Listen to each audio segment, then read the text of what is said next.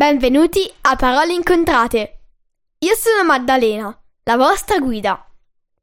In questi podcast vi racconterò dei fatti interessanti, recensirò libri che vi consiglio, oppure leggerò una storia per chi vuole imparare l'inglese. Ne pubblicherò uno alla settimana, il lunedì. Quindi tenetevi pronti per fiondarvi ad ascoltarlo. Trovate tutti gli episodi del podcast su www.paroleincontrate.it, su Apple Podcast, Google Podcasts, Spotify, Amazon Music. Potete seguire Parole Incontrate anche su Instagram e Facebook.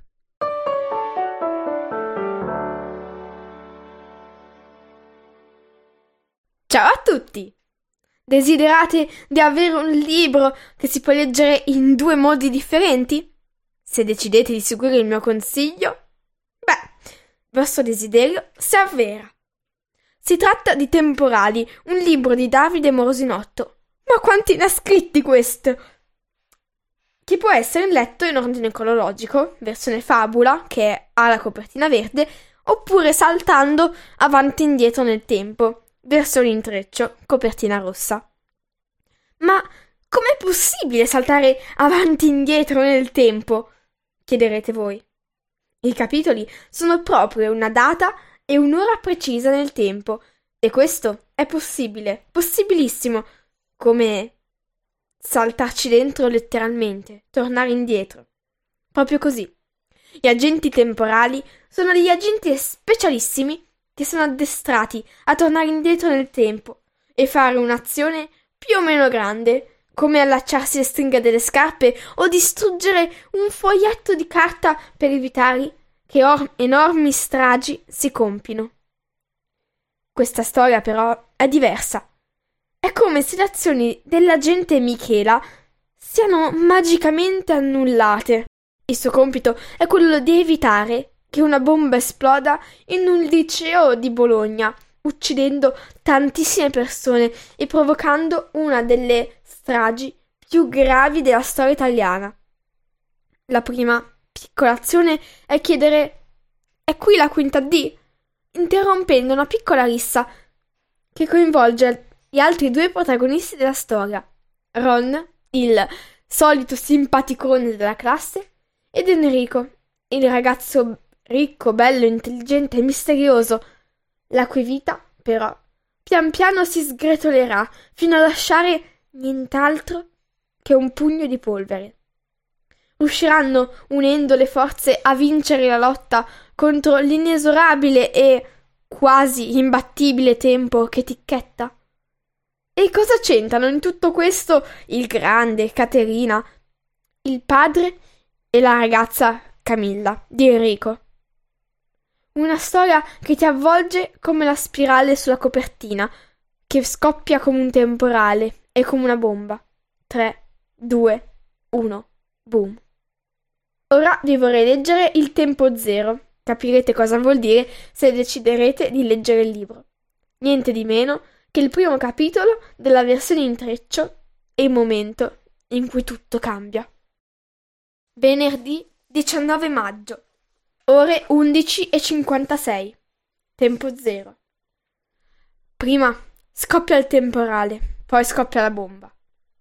Già dal mattino le nuvole sopra Bologna si sono fatte scure e la gente uscendo di casa ha infilato nella borsa l'ombrello o uno di quegli impermeabili trasparenti che fanno sembrare le persone dei sacchi della spazzatura con le gambe. Molti hanno rinunciato a prendere lo scooter per spostarsi in automobile. Per questo, verso l'ora di pranzo, i viali si riempiono di un serpentone compatto di macchine. Quando scatta il verde, all'altezza di Porta San Mamolo, le auto dirette a ovest accelerano con un ruggito, frenano per evitare l'autovelox 100 metri più avanti, accelerano ancora.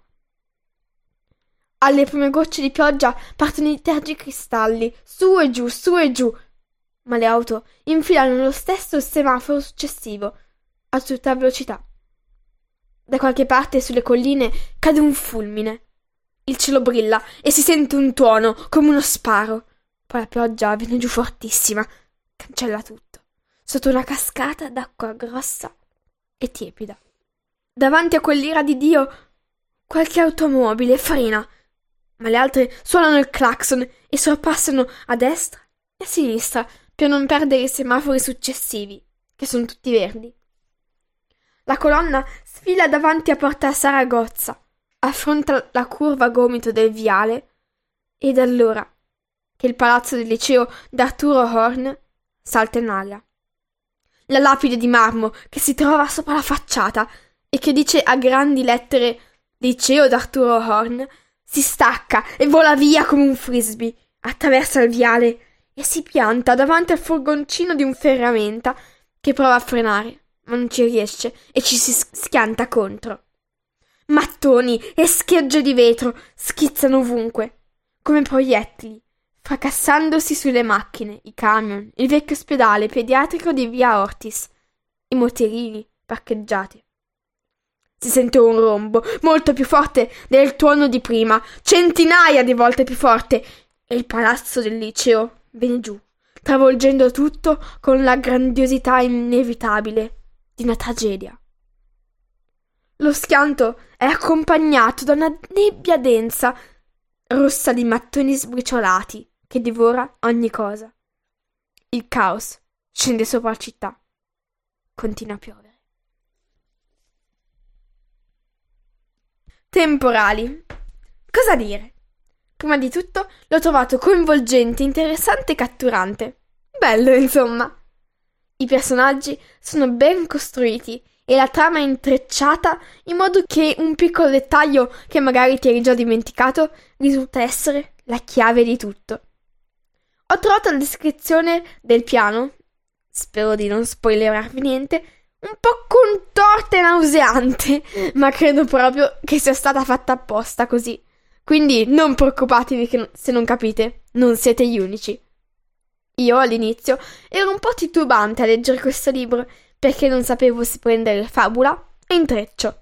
Alla fine ho scelto fabula, perché non volevo complicarmi troppo la vita, ma poi ho scoperto che si può leggere intreccio anche in fabula, seguendo un ordine speciale di capitoli. Lo consiglierei ai ragazzi dai 13-14 anni, perché parla del difficile tema dell'adolescenza, accompagnato con la manina da salute mentale, autolesionismo e macchine del tempo. Spero tanto che questa recensione vi sia stata utile. Grazie e alla prossima settimana. A presto!